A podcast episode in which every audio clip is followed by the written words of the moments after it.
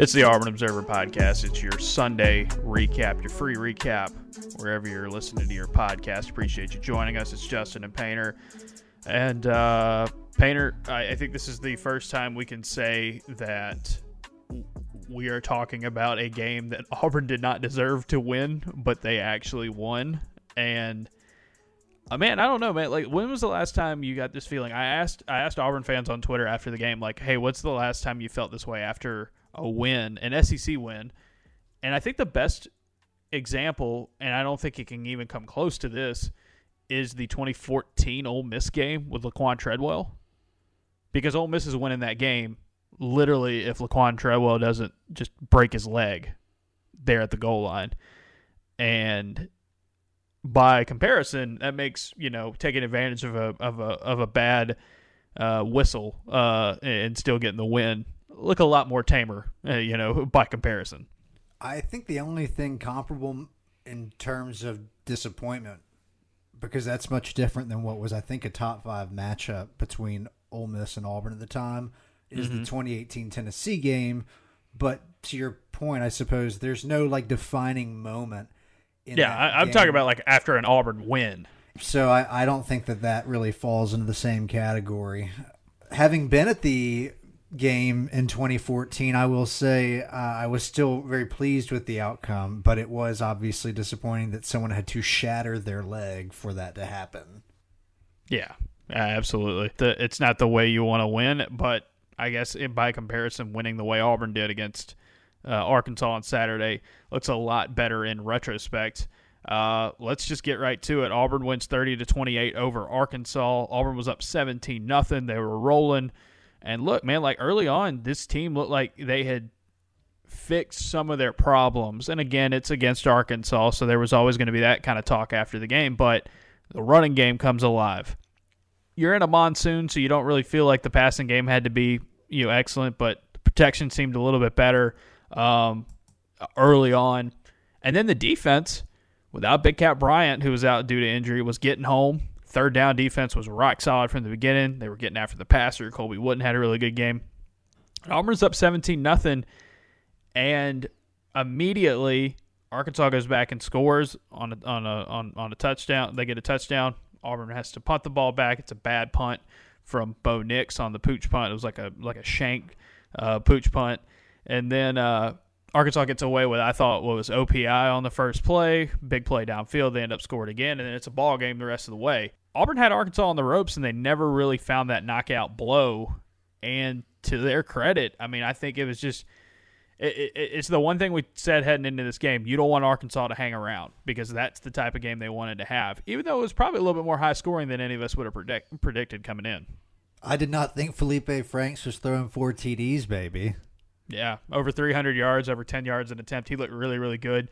Uh, Auburn got after him early, but he, uh, I mean, th- th- there was a lot that he was doing um, and a lot of stuff that was getting open. Cole Cubelic on Sunday morning pointed this out on Twitter, and I hadn't really thought about it yet. He, he pointed out what I think the big takeaway I have from that defense is that, man, that back seven just got worn out no KJ Britt. Owen Pappoe and Zakoby McClain are playing almost all of the game. Zion Puckett had to play a little bit of linebacker. Still no Jaylin Simpson, even though he he dressed out. Jordyn Peters, which is one of your key depth guys in the secondary, gets knocked out early. By the way, after yet another punt block, the dude is just a special teams nightmare. I don't know if you can get an NFL career doing that specifically, but he's well on his way to being like the next guy for the Patriots. Yeah, I was going to say if there's any team that's willing to give someone a contract right for doing that it would be that franchise.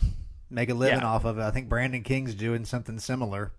That that defense was just really really worn down in, in, the second in the second half, especially in the back seven, and I think that went a long way into those big numbers Arkansas put up. And then on top of that, and this is what I was trying to get to, Cole Cubelic pointing out on Twitter, Arkansas's got a really good offensive mind there in Kendall Briles. They were scheming ways to get guys open. There were a lot of running backs that were getting open. They were taking advantage of the fact that Auburn was pretty worn down at the linebacker spot. They were getting some good looks.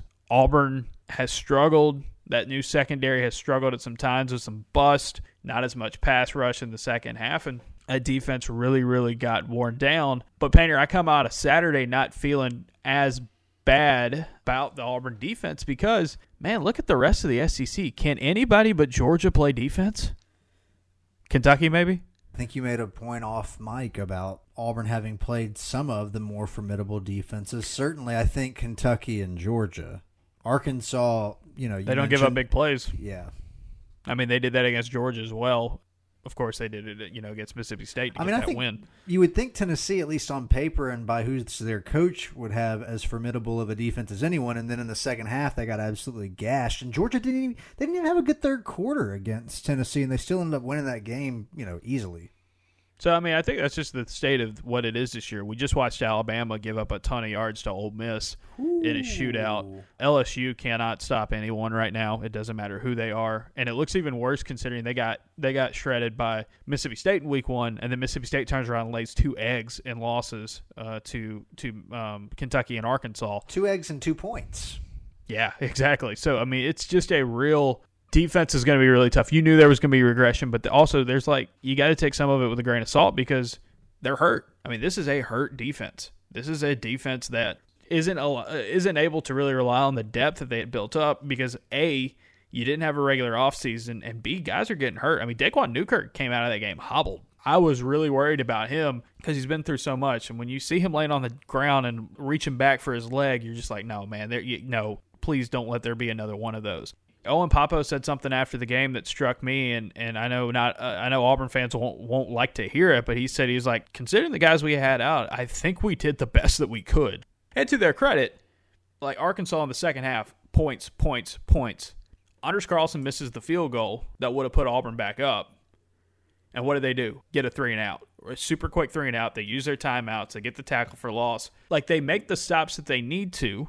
There's another possession where Nehemiah Pritchett makes a really good pass break up in the end zone on a drive that Arkansas only scores three points on. There are plays and there are some positives to take away from that defense. It's just you got to wonder if they can get healthy, they might have a defense knowing Kevin Steele's track record and knowing their ability to bounce back. You feel better about that group than say most of the defenses in the SEC because there's a lot of SEC defenses that are healthy and that are giving up a ton of yards. So I said a lot this offseason, especially as the season got closer, if the defensive line and really the defense as a whole now, you know, I'll worry about it when it's not good, right? I'm getting more concerned, at least the most concerned I've been about the defensive line since 2016. I think everything you're saying has to apply, right? Like you expect there to be some measure of drop off given what you were losing, and the Yep. team has not been healthy at every level of the defense at any point yet this season. So that's your silver lining. Line entered the season not completely healthy, especially with Big Kat Bryant, someone you really expected to bolster your pass rush. All right, obviously Britt being out is monumental. All right, and that's indefinite. Mm-hmm. And then you've got multiple players in the backfield that are having to learn on the on the fly here. So I'm the most concerned I've been in a while, but also remembering that this is not a finished product and that I think you should be confident that the defense by the middle point at the back end of the season will be pulling its weight. Offensively, it's there was some of me in the Georgia game that went this is the best defense they'll play all year and probably Right. the best defense any team will play if we have a playoff and Georgia makes it. Same will be said for the teams who who end up matching up against them. Right. Uh, the Arkansas game, I understand that that's a defense that does not give up a lot of big plays. It was the first time this season in which I felt concerned about how far forward this team offensively is going to be able to get, which I guess is why you always entered 2020 with the mindset like this is a year about making progress and getting better and looking forward to the ultimate goal of 2021, which opens a different can of worms because fans right now do not care about 2021. I think that's the big takeaway is once again for the third straight year, I feel like I've written written something similar, and I mean I probably could have written it in 16 and 17 as well. It's not that the offense is hopeless. You can't watch that Auburn offense yesterday and say, "Well, there's no, there's nothing good about it." Bo Nix made some really good throws at some key times, led him on a couple of drives there late. had the had the big touchdown drive where he looked really good in the second half. We'll get to him. I'm sure we'll talk a lot about him. But man, Tank Bigsby looks like a different type of dude at running back. I need to go rewatch the game, but I thought the offensive line did better than they did even at times against Kentucky, uh, especially running the ball. They ran the ball particularly well. Still not healthy, still not still rotating a little bit there. But here's the overall issue. It's consistency. And right now in the SEC and in college football, this looks like a time where because of just the way this offseason went and the way defenses are going, like teams are going to want to just throw you into shootouts and just say, hey, we've got the horses to do it. Auburn right now does not have the horses to do it on offense, and that is a concern. Bo Nix's numbers through three games are not better than what they were last year. In fact, in some areas, it's a little bit of decline. Now, playing against Georgia made a huge difference there, and it's a tougher schedule. I will say you're not getting that progress that you thought. It seems that they can't get Seth Williams, and I know he wasn't 100% during the game. They can't get Seth Williams and Anthony Schwartz both having big games at the same time. They can't run block and pass block at the same time. It, it felt first half it was the running game, second half it was the passing game. All right, when is that going to come together? This has been happening for years now, and it's happened with different offensive coordinators. It's happened with different quarterbacks, running backs, wide receivers, tight ends, offensive linemen. It's a rotating cast of characters. And I don't want to say pin it all on Gus Malzahn. However, he's the constant. He's the head coach in this situation, and it has not gotten better. The consistency hasn't gotten better. And this is the year when you absolutely need to be consistent on offense because everybody else in the league seems to be doing it. And your defense is taking a step back on top of the fact that they're not healthy. Yesterday, Arkansas threw for over 300 yards on you. That's a first year offensive coordinator and a brand new quarterback. Missouri, first year head coach, new, brand new starting quarterback. They beat LSU. Ole Miss puts up an ungodly amount of yards against Alabama. Matt Corral wasn't the starter last year for for the most part. Lane Kiffin was not there. You keep seeing this from all these other teams in the SEC and all these teams in the college football, and yet here we are in Gus Malzahn in yet another year under him, and you're not seeing consistent progress. And you're seeing brand new offenses with brand new quarterbacks put up better numbers, and that is a concern. This is not the year where you need to be doing this. This is the one year where you don't need this at all. This is the first time that I've really felt like this season there enough concern on the offense that it's not going to take a significant step forward. And I think Right. their projected win totals this year were six point two. Yeah, I need to I need to update the the SP ones once we get done recording this probably. But with that in mind, I still thought seven or eight were really was on the table, um, even if that's rosy, and it was. I will happily eat crow if the team turns around Right. like it did in 2017, but I don't feel like we're headed for that. The deficiencies are strong enough that it, it's hard for me to believe that that turnaround is very likely. Again, I, I've said I think anyone who knows exactly what's going to happen to Auburn football next is is crazy because there's no it's- way, It's, a little bit, yeah, it's a little bit futile to to project, especially this year, especially with what we've seen around college football so far. I will but say I, I, am not sold on Texas A and M. Like I know Nope. they ha- they're coming off what's probably I don't even think it's probably what's the biggest win since Jimbo's been there, a top Yep. five win. Florida's defense is not impressive. What Mullen's doing offensively, yeah, kudos. Like Kyle Trask is is having a great year, but I, that's I, the issue. That's the issue, though, isn't it? Like you get to this point where if you're Auburn and it's like, oh well, Auburn might not be that much worse of a team as some of these teams they have to play, and they don't have to play Florida. But you look at them coming up ahead, it's like, okay, but those teams have proven that they can put up points, and Auburn has not done that yet. They looked like they were going to do it yesterday against Arkansas, and then whatever reason they kind of ran into a wall. Well, another and thing I think that you mentioned. I'm sorry to cut you off. Go ahead.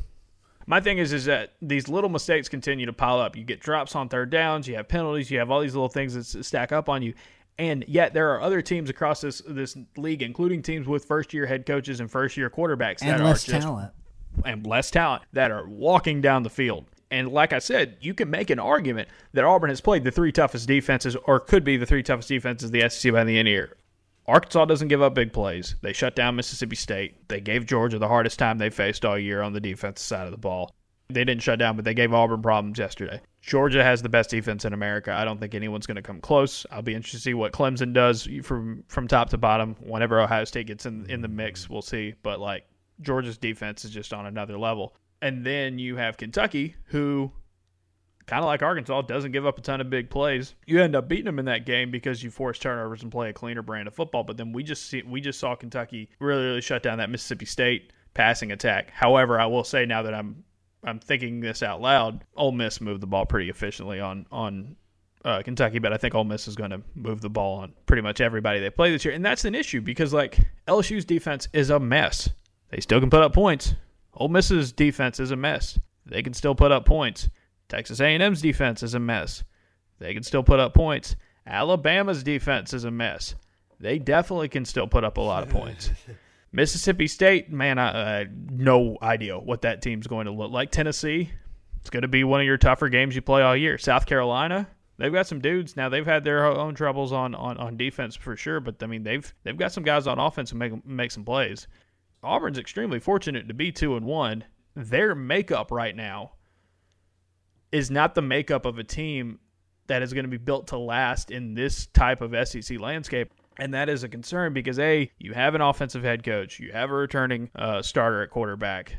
I know you're new on the offensive line, but like, hey, you're new at running back, and that's the brightest point of your whole offense is a freshman running back. Auburn's got issues, and like if they want to be any sort of a factor, they're going to have to rebound and have to bounce back. And yesterday, they looked like they were on the verge of doing that in some areas, and then they lost the plot, and they should have lost that football game. I mean, I think we're both in agreement. Well, they did lose the game, but they were bailed out, and the win column reflects that they won the game. Right. But that was a got- backward pass. Like it, it just was. And if you're an Arkansas fan, like I am I correct? You should be mad. Yeah, am I correct? Cal Stanford game that uh, Stanford, the losing team in that, does not recognize the loss. Is that, or am I making that up? Uh, I don't know. I don't know about that, but yeah, there was a there was an illegal lateral in that play that's real famous. So that's it's like, why. If I'm Arkansas, I might just be like, that game never happened. Like you can, you know, in terms of like the the win loss column for the SEC title this year, sure, it obviously has to count. But Arkansas, I don't think can kid themselves that they won't be winning the division. think about think about how mad Arkansas fans are. You know, they just spent an entire offseason talking about how Chad Morris was a failure and Auburn was going to be worse because of him, and like they were that close to being able to gloat about that win for now and eternity, and now they can still kind of gloat about the fact that Auburn didn't look good and they didn't deserve to win, but they still won. There's still going to be at least some of that hanging around in their heads. Here's the thing: Bo Nix made a mistake. He didn't catch the snap. That's that's the ultimate. That's the ultimate problem. And he said it after the game. He didn't catch the snap. Did you know that was a rule until that Yes. happened? Okay. I, knew that was. I knew it was. it happened. It happened in the first game. I don't think it was the first game of the season. It was. Uh, it was another game I watched earlier this year where they had that issue. Somebody, it was Louisiana Lafayette, I think, may have been had a problem with that, and so it was like, yeah, you can't spike a fumble. You can't ground it. You can intentionally ground it, and like that, Auburn could have done that easily there. Just if Because then you're just losing a yard, and it's like uh, whatever. and it's like a sack basically. It's like taking a sack. If Bo, it's the same result if Bo Nix would have caught that ball off the that and just held it and then got hit. Then they'd have to rush the kicking team on there and they'd have to do basically a whistle kick, which they which they practice and they would probably have been fine at it. They they do it after the intentional grounding call pretty much in this sense. If Bo catches it and spikes it forward, it's intentional grounding. There's no problem there. If Bo fumbles it, catches it, and throws it into the stands, still intentional grounding. It's not like you can't throw the ball after a fumble. We've seen fumbled snaps and guys pick it up and then throw it downfield to make plays. You can intentionally ground off of it. The problem is, is when you throw the ball backwards, whether you mean to or not, that is a fumble. By definition, a fumble in college football. And the problem with what happened in that game was that they fumbled the ball and the referees didn't really kind of see it at that time as a fumble. Instead of just letting the chaos play out, there was an early whistle, and Arkansas says they landed on it, but like in the review, there's no clear and obvious, oh, they established possession, and that's why they lost the game. However, I will say this there's a lot of negative about what, what we saw out of Auburn, and you can say they stole a win, they didn't deserve to win, whatever you do that. But I think one of the ultimate things, and I wrote about it on Sunday morning, is say what you want about Gus Malzahn, say what you want about his tenure. That team does not quit. They don't. How many times have we seen them do this? They play poorly and still find a way to win, or they play poorly and they still hang in there, or they play poorly and the defense doesn't get shredded in the second half, or the offense still shows some fight. They missed that field goal and they still have to get that defense had been worn out and they still get the stop that they need and they still get the return that they need and they still get the passes. Think about the drive beforehand. You can talk about how Auburn didn't deserve to win that game. How many times has Anders Carlson missed that field goal?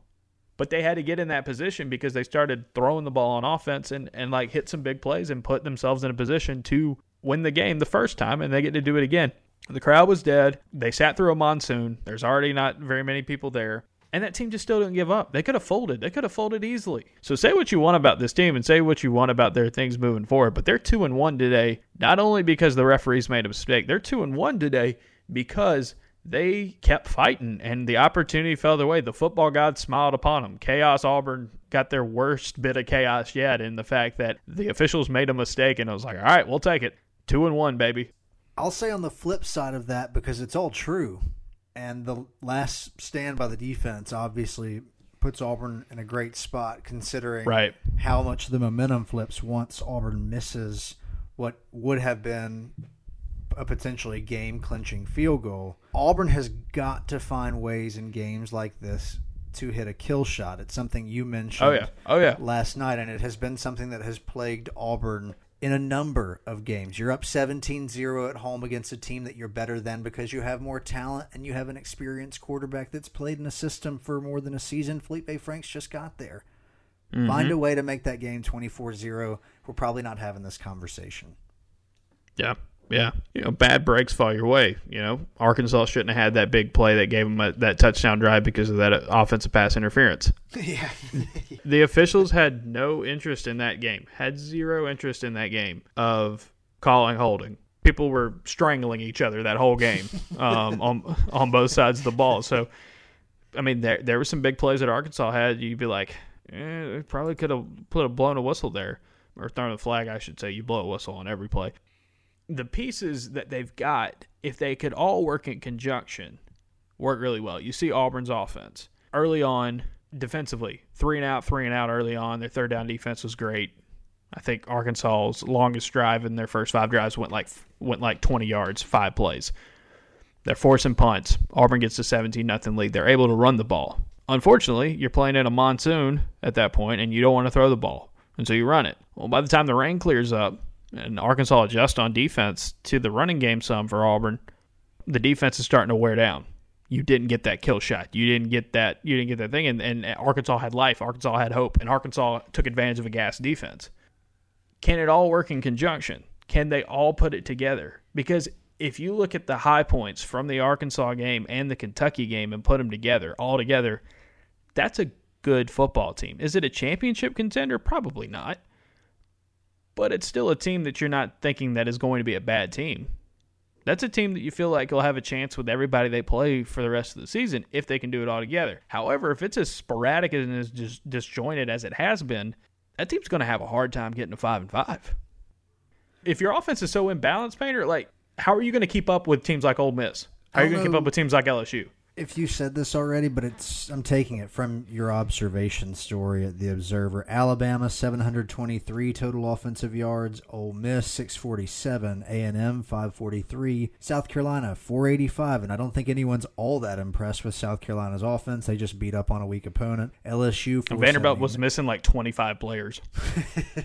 and LSU 479, even though they can't stop anyone. Mississippi State 295. They didn't play well. That was funny. Uh, Tennessee, they played fine in the first half. Hit a couple of big passes down the field. Got a fortunate touchdown off of a bad snap, but Georgia absolutely shut them down in the second half. But most of those teams put up 400, 500 yards of offense. Alabama And- put and- up 700 and yards all- of offense. And Auburn put up 400 and something yesterday. A lot of it was on the ground. Can it all come together? You haven't seen that step forward from Bo Nix yet for several different reasons.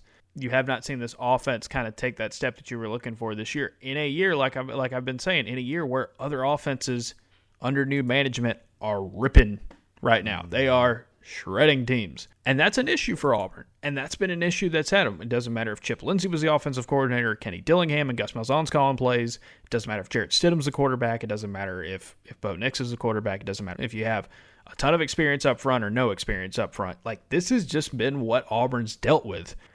That's a that's a real problem because it's hard to win in the SEC that way. And if you want to take away positives from that performance, say, yeah, there was a, there were a few drives where Bo Nix made some incredible throws and the and the protection was there and they had it going.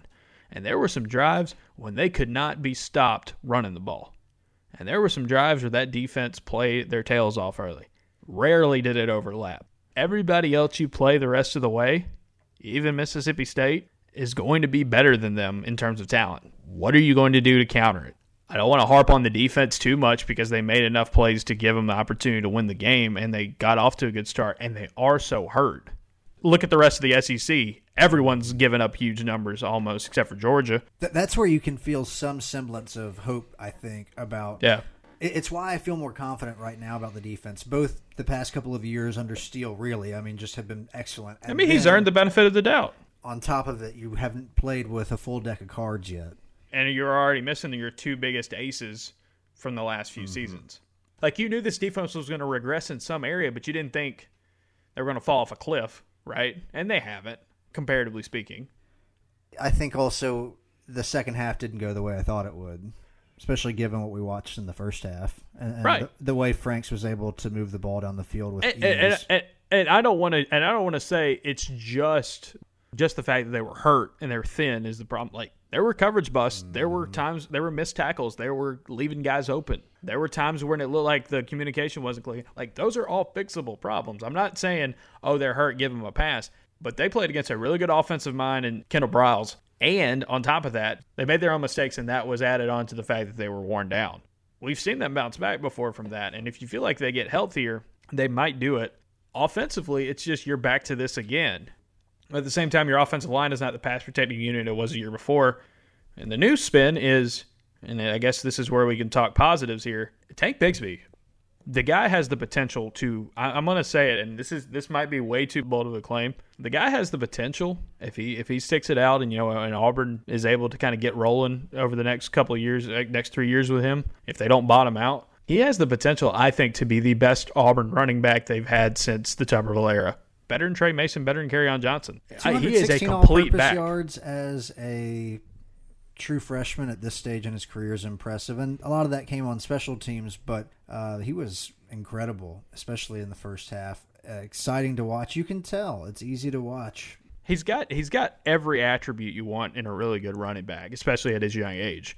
He runs hard. He bre- he hardly ever goes down on first contact, but yet he's very agile and he's got really good burst and he's got good vision. And you put all that together, he's also a weapon in the receiving game. He he also has had some good moments in pass protection. Now I know he had some breakdowns yesterday in game It's probably the part of the game you expect him to develop here because it seems like he's got a lot of the natural stuff. I'll tell you. I'll tell you this: he didn't have to pass protect a ton at Callaway.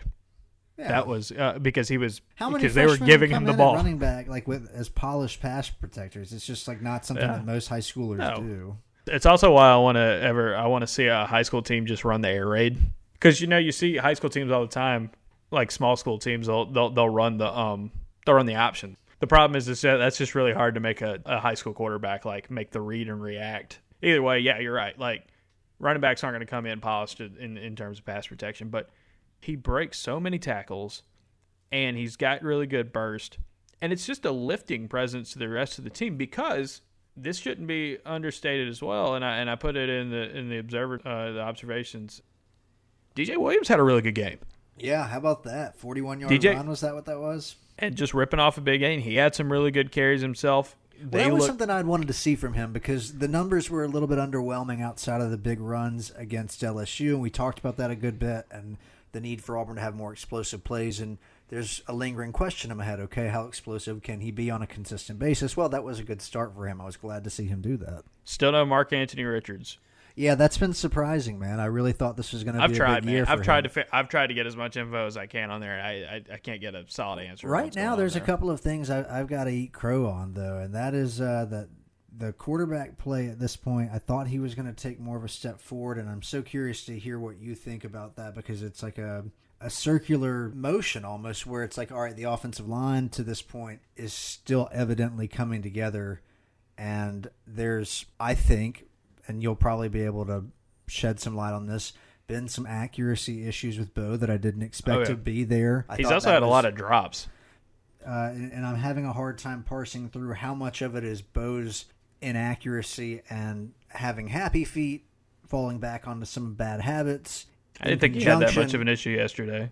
He- there were a few plays. with the offensive line just struggling to consistently pass protect. You mentioned Yeah, in the second drive- half they did better. That Yeah, would they have a seven for seven, or he had a seven for seven drive? So I mean, like there late was a third, early fourth. where you went, okay, It's consistency. why? Like, It's consistency. outside of a couple of Kentucky drives and that drive, where is it? Right, exactly. This is the same quarterback who looks lights out and makes really good throws and has really good drives. It's also the same quarterback who makes some tough decisions and has some accuracy issues and, and get puts himself into danger. And Oh, another point you made, and I think this is a good one, and I think this is a good one. It's understandable. appreciate it. It's understandable, like because they're probably reliable. It seems like he's got two receivers who he's looking at. Yep. And I wonder how much if Eli was healthy, if Eli Stove was healthy, how much that would change. Still not throwing the ball to the tight ends, and they're out there on almost every play. Still no targets, I don't think, yet for Shedrick Jackson. Mm, we've only seen Ze'Vian Capers and Kobe Hudson catch the ball once. And it's like, yeah, I mean, Malzahn put it out. It's like those are two of your best best receivers you can get. Still, I mean, the best the best offenses in the country are spreading the wealth. Like eh, Mac Jones isn't just throwing the ball just to Jaylen Waddle and DeVonta Smith. That's not the case at all. So you got to wonder about the progress in that area as well. If you're an Auburn fan coming off this game, there's always going to be doom and gloom. There's always going to be people who are going to be like, "Oh, this team's hopeless. Fire everybody, whatever." If I was an Auburn fan watching this, and Painter, you could probably chime in on this this better than I can. I don't think the thing should be one of despair or hopelessness. It's got to be just frustration because it would be different if this team was just going to get shelled. And they kind of did against Georgia, but like in this game, it would have been different if they'd have just folded, been done, didn't look good at all, lost, move on from there both sides of the ball have just some things that they that that you can say, okay, if this team can put it all together, they're going to be fine. But we said that in 18, we said that in 19, we're, we're saying that now in 20. We said it at times in 17. It was probably the reason why they didn't go to the SEC title. I mean, the they went to the SEC title game. It's probably the reason why they didn't go to the playoff.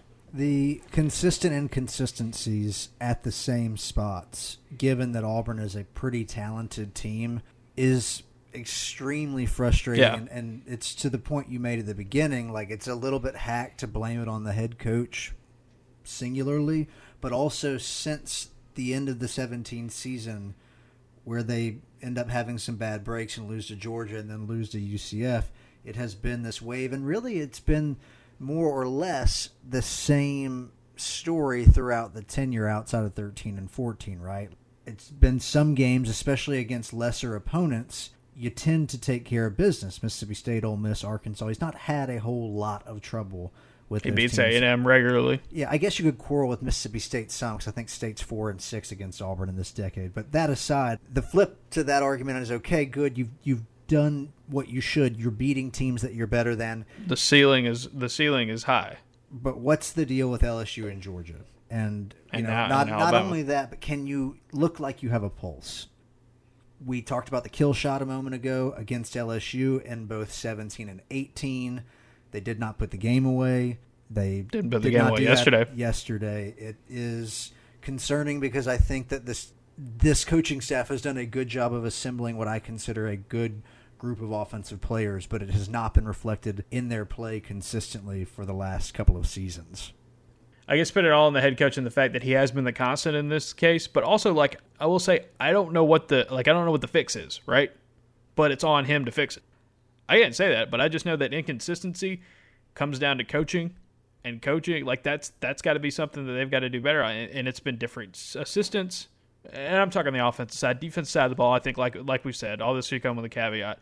Defensive side of the ball, I think you're just worn down, and this was already a year of, of transition offense is going to be your issue because look, man, like every other team in the league has got issues on defense for the most part, except for Georgia. What are you going to do on the offensive end? And like, this is the year you're going to get better. Like, I don't think anybody was expecting Auburn to win the SEC West this year. It was it's a, it's an even year. You go to Georgia on the road, you go to Alabama on the road. This is a tougher schedule, you know, than what you would have had in a regular year. But 2020, if you were going to play the season, it's like, okay, here's Bo Nix, here's returning the receivers, here's some talent at running back if they can grow up on the at the line of scrimmage, and if Chad Morris can be the guy to unlock things, this was supposed to be the year where you see offensive progress. And through three games, you have not seen that yet. So you've seen high points, you've seen some new things that you want to string together. But once again, like I wrote on, on Sunday morning, for the last few seasons, the good offensive moments can't all come. This is not this is not the year to be underwhelming on offense. I understand the frustration with Chad, and we have largely strayed from criticizing him thus far because it's so early in his tenure and Bicknell comes in and so they're working through that. But on some level, I do think of all people like Chad can only work with what he has at this point, which is an offensive line that quite frankly has been disappointing and a quarterback that through this point in the season has not looked to be as impressive as I had expected or hoped. There was much to do on Auburn Twitter about Jordan Rodgers breaking down a mm-hmm. certain play. I'm not going to act like Chad Morris has called a perfect game every game for the first three of this season, but at the same time, like I'm really not all that interested at this point in pinning it on him. Football's collaborative, man. Like Yes, football is a collaborative sport. The quarterback the quarterback plays poorly. Well, was the did the wide receivers not do their job? Did the offensive line not do their job? Did he did not do his job? Did the coaching put him in the bad spot? Did, the, did he not get developed? Like it's a collaborative sport. Pinning it all on one person doesn't do anything. Whether his name is Chad Morris or Bo Nix or Gus Malzahn or Kevin Steele or it's a collaborative sport. It's what makes it pretty unique.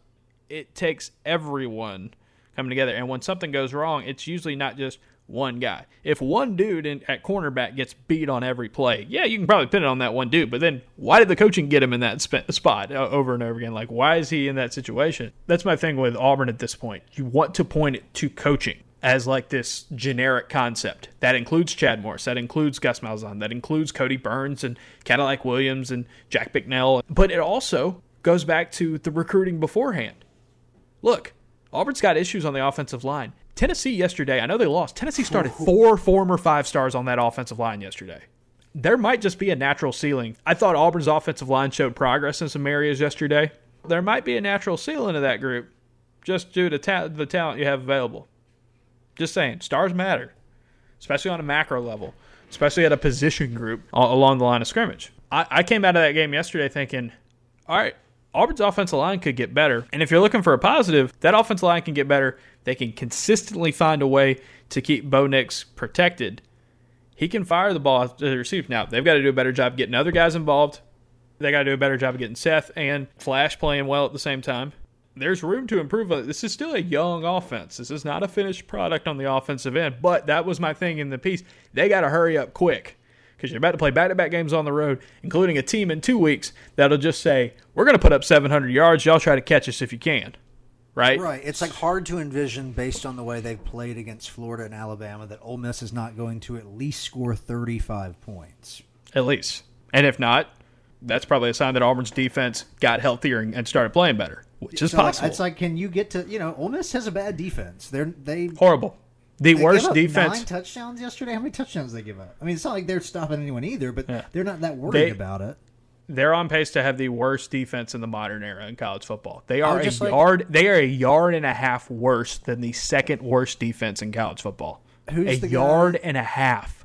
Who's the guy that uh, was not only is DJ Durkin not a particularly nice human being, or at least he has something on his record, but also like A guy, a player died. A player died under DJ Durkin's uh, under DJ Durkin's watch, and he still gets to coach. And on top of it, I'd just like to say, not good.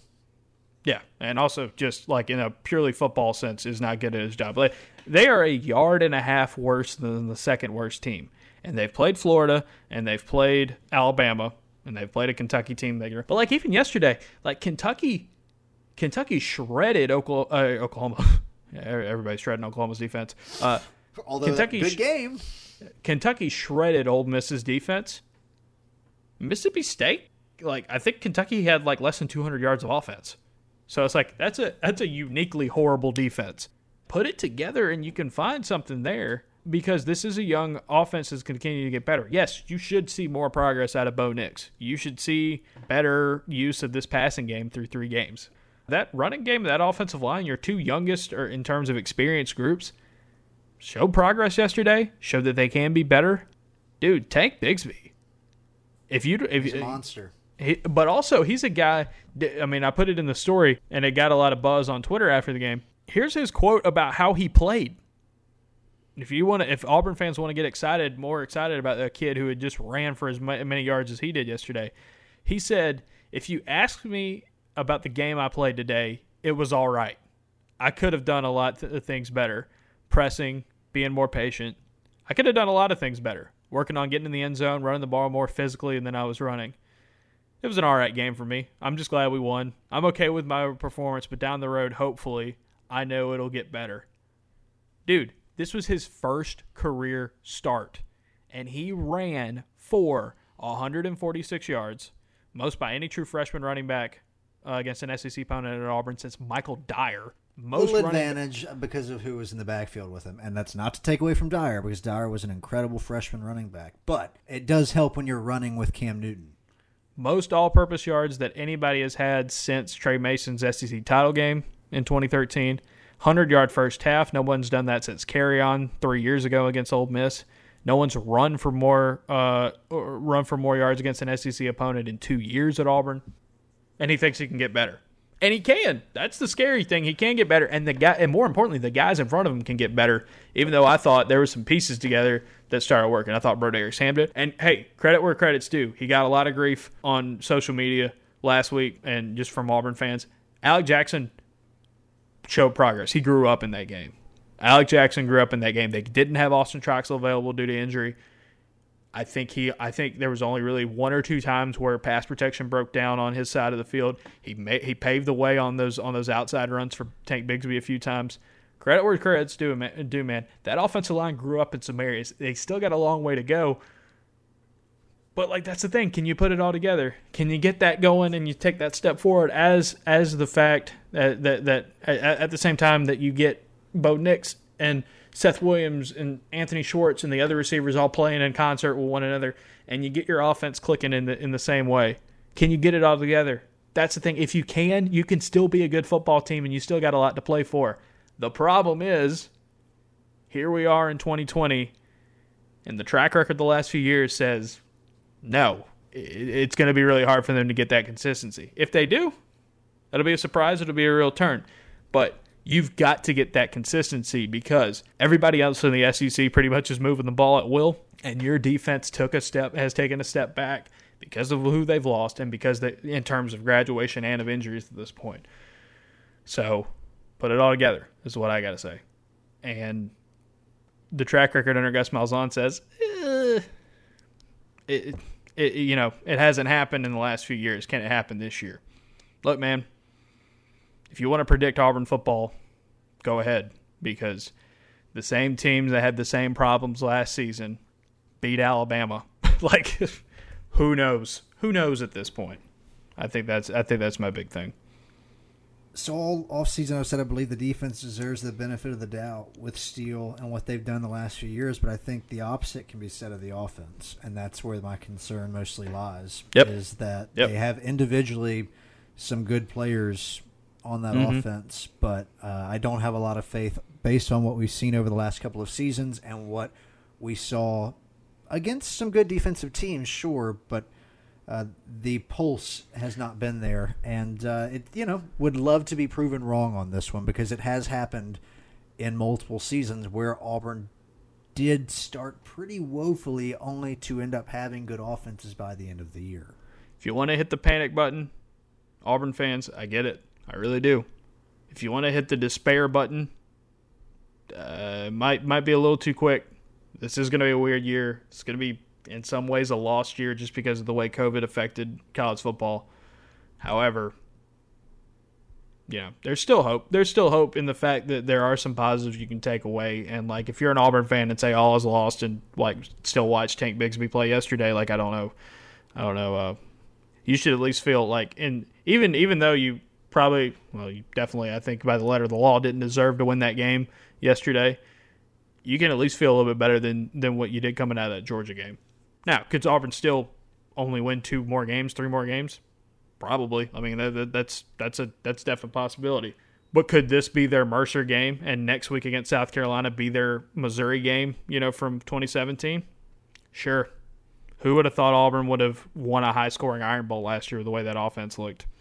I you know, and I know they had pick sixes, and that definitely helped. But still, I guess you're running up against the the thing that's also a frustration for Auburn fans most because it's great when you get those wins and when the offense does come together and the defense that's been Yeah. very reliable over the last few years has an offense that's going tit for tat with another team takes so much pressure off of them, right? Um, and I think that's part of what you can attribute to the first half struggles defensively too. Even if the defense isn't as good as last year against Georgia, man, they just were on the field a lot, and Georgia was able to wear them out in the first half of that game.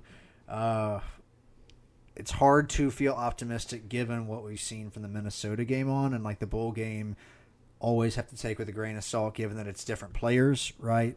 It's a different Mhm. year. But from that point on, it's not been a particularly impressive offensive output. Like you said again in the Iron Bowl, you had some defensive plays go your way. You played, you know, solid defense against a, an electric offense, even with Mac Jones. But uh, right now, I, I, think you know if, if I felt like Auburn was you know more likely to overachieve going into the season at seven or eight wins, based on what we've seen so far, it's feeling more like underachieve or getting to six wins. You know, five wins or six wins seeming more plausible. Yeah, for sure, for sure. All right, Painter. We've talked a lot of bad news. We've talked a lot of frustrating news. A, we're going to wrap up the show with two bits of good news. The first one, of course, is courtesy of our friends at Homefield Apparel, homefieldapparel.com. Yes, the promo code still works. You can still get it. Um, you know, we talked about it right around the time we started doing this. It was like, hey, fall weather, it's getting cooler. Uh, and then Auburn was like, ha, no, we're back in the 80s again. Um, but there's a lot of t-shirts on there. Uh, homefieldapparel.com. You can get some really cool ones. Painters Avi right now on Twitter is is is our is our good side eye Avi. Um, it is the perfect painter picture, and I hope he keeps it forever because that is that is exactly uh, who he is. You can get that bad boy on a hoodie or a gray T-shirt, that sailor hat with the old side eye look. You also got um, you know Auburn.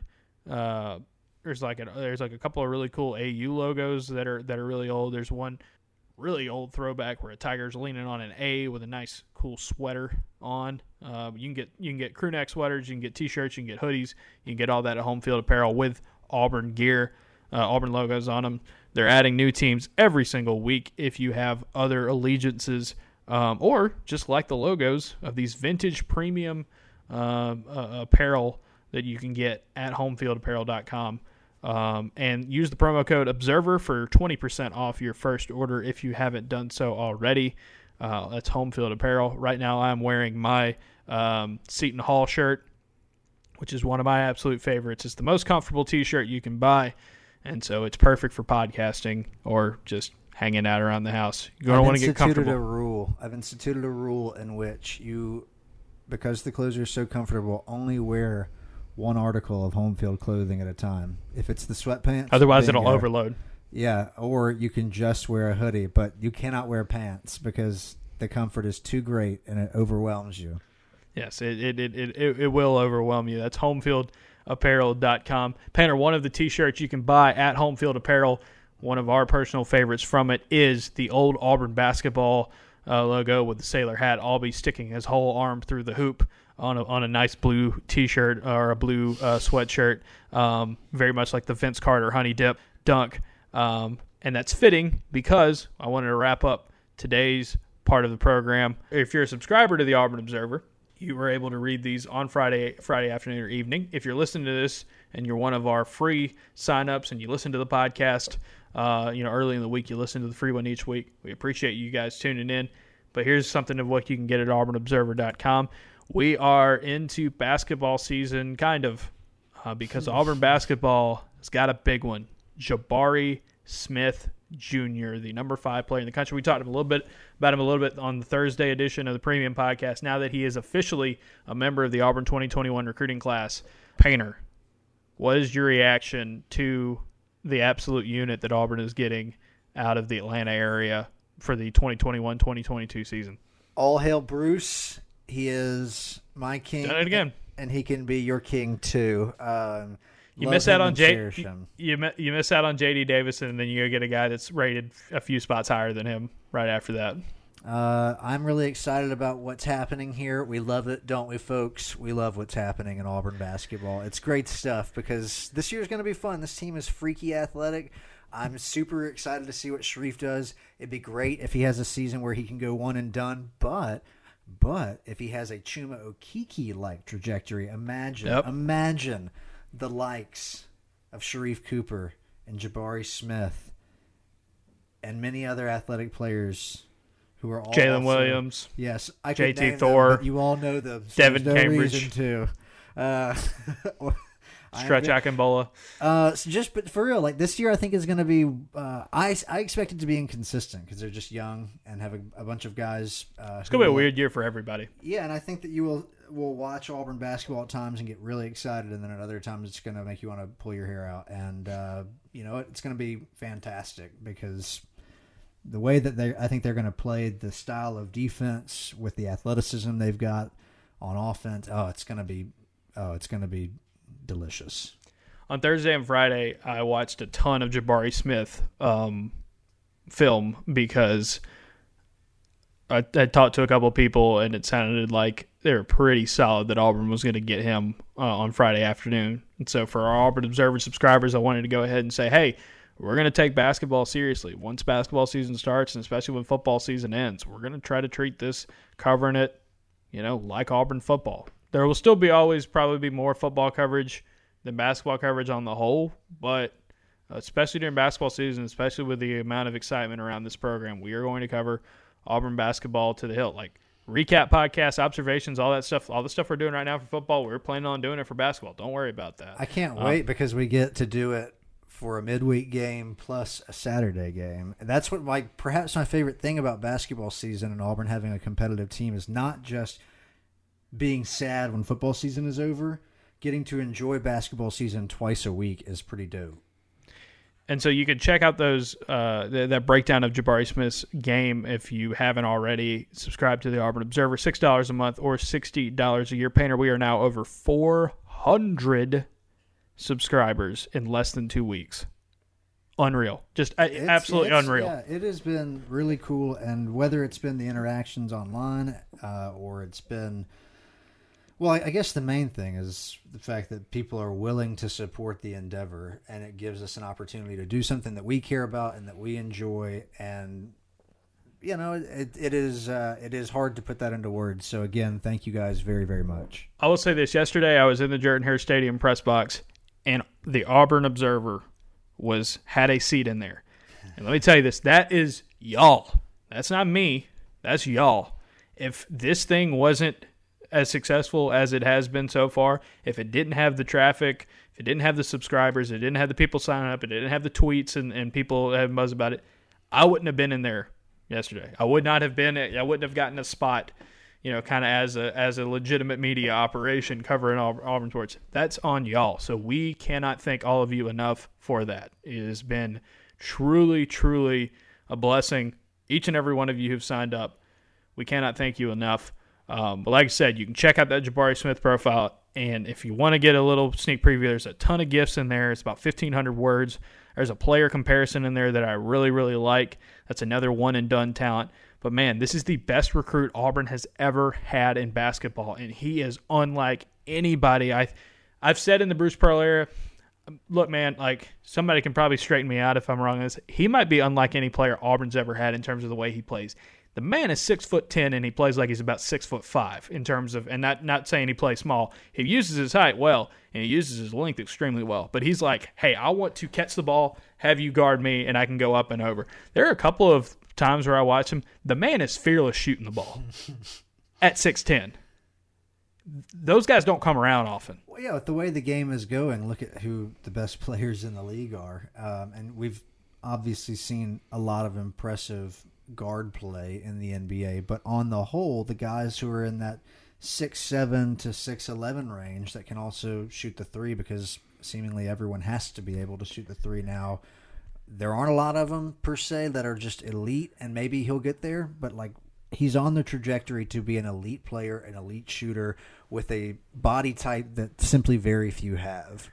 He averages a double double. He was the second leading scorer for the Americans on the U16 team that won the uh, FIBA Americas title last summer. He's won a national title in AAU. Um, dude scores 23 and a half points a game in high school as a junior, playing in a really competitive region in, in the Atlanta area. Uh, he's a special talent. He's number five in the country for a reason. There are two plays that stood out to me when I was watching film of him. I was like, oh, this guy is different. First one, it's one of the early ones. Catches a ball on top of the wing. He has a guy draped all over him. He goes, rips through, gets to the gets to the elbow, rises up and fires. Contested jumper, nails it, hits the bottom out of it. That is an NBA type of player. The one thing that separates elite players in basketball from the really, really great ones, even at the college level, are the ones who can say, I don't care who's in front of me, I'm scoring. Like, I'm going to get my shot over you, I'm going to get my shot through you. Remember how Isaac Okoro could finish in traffic so well? You get that with him. Now you just do it in terms of a shooter. Second thing I saw of him that, that got it, you know, I'd seen highlights of him catching transition threes, pick and pop threes, even dribbling down the floor in the fast break and stopping and shooting threes. I was like, oh, that's pretty crazy. The one that got me, though, he catches the ball at about the short corner, a little high post uh, kind of short corner. He faces up, guy, guy all presses up on him. This man dribbles back, does a little crab dribble back, kind of he- hesitates, sizes him up, then pulls and hits a step back three. He caught the ball down low and dribbled out to go take a three because he's 6'10 and he can do it. I'm telling you, there's not a lot of dudes like that. There's not a lot of dudes like that.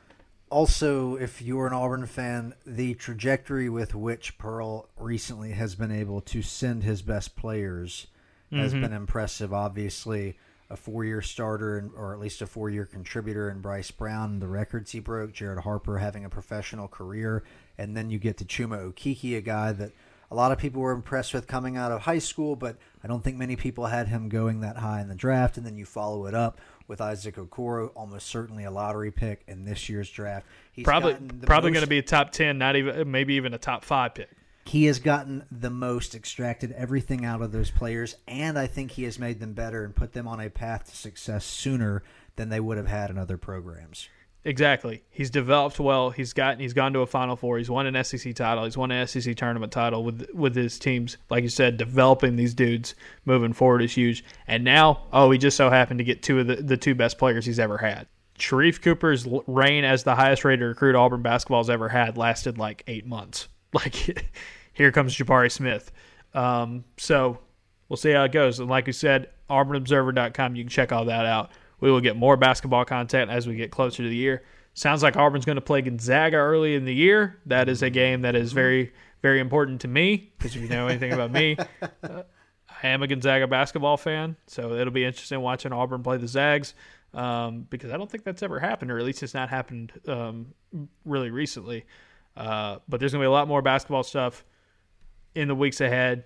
Football is going to take precedent. You're still going to get a lot of football stuff, but as we get closer to basketball, you'll see some more basketball stuff. And then once we get into out of football season and into basketball season, man, we're going to hit it. Like I tweeted the other day, the the glove is the the glove is on. The Infinity Gauntlet is on. Like for the first time in my career, I am going to be able to write about Auburn basketball, and I won't have somebody saying, "Yeah, well, it's just you know the numbers really aren't there." Like, hey man, I know football, I know basketball doesn't get as many clicks as football. I get that, I understand that, but let me tell you, I know Auburn basketball fans are passionate about Auburn basketball. There's a lot of excitement there, and the, and the fan base is only getting bigger you're going to get that coverage there as well. So, auburnobserver.com, six dollars a month, 60 or $60 a year, whichever one you got it. If you are listening to this podcast, wherever you're listening to your podcast, and you're getting it for free, thank you for tuning in. Continue to rate and review and subscribe. If you want to stay on this path and just get the recap once a week free podcast, awesome. We're glad you're here with us.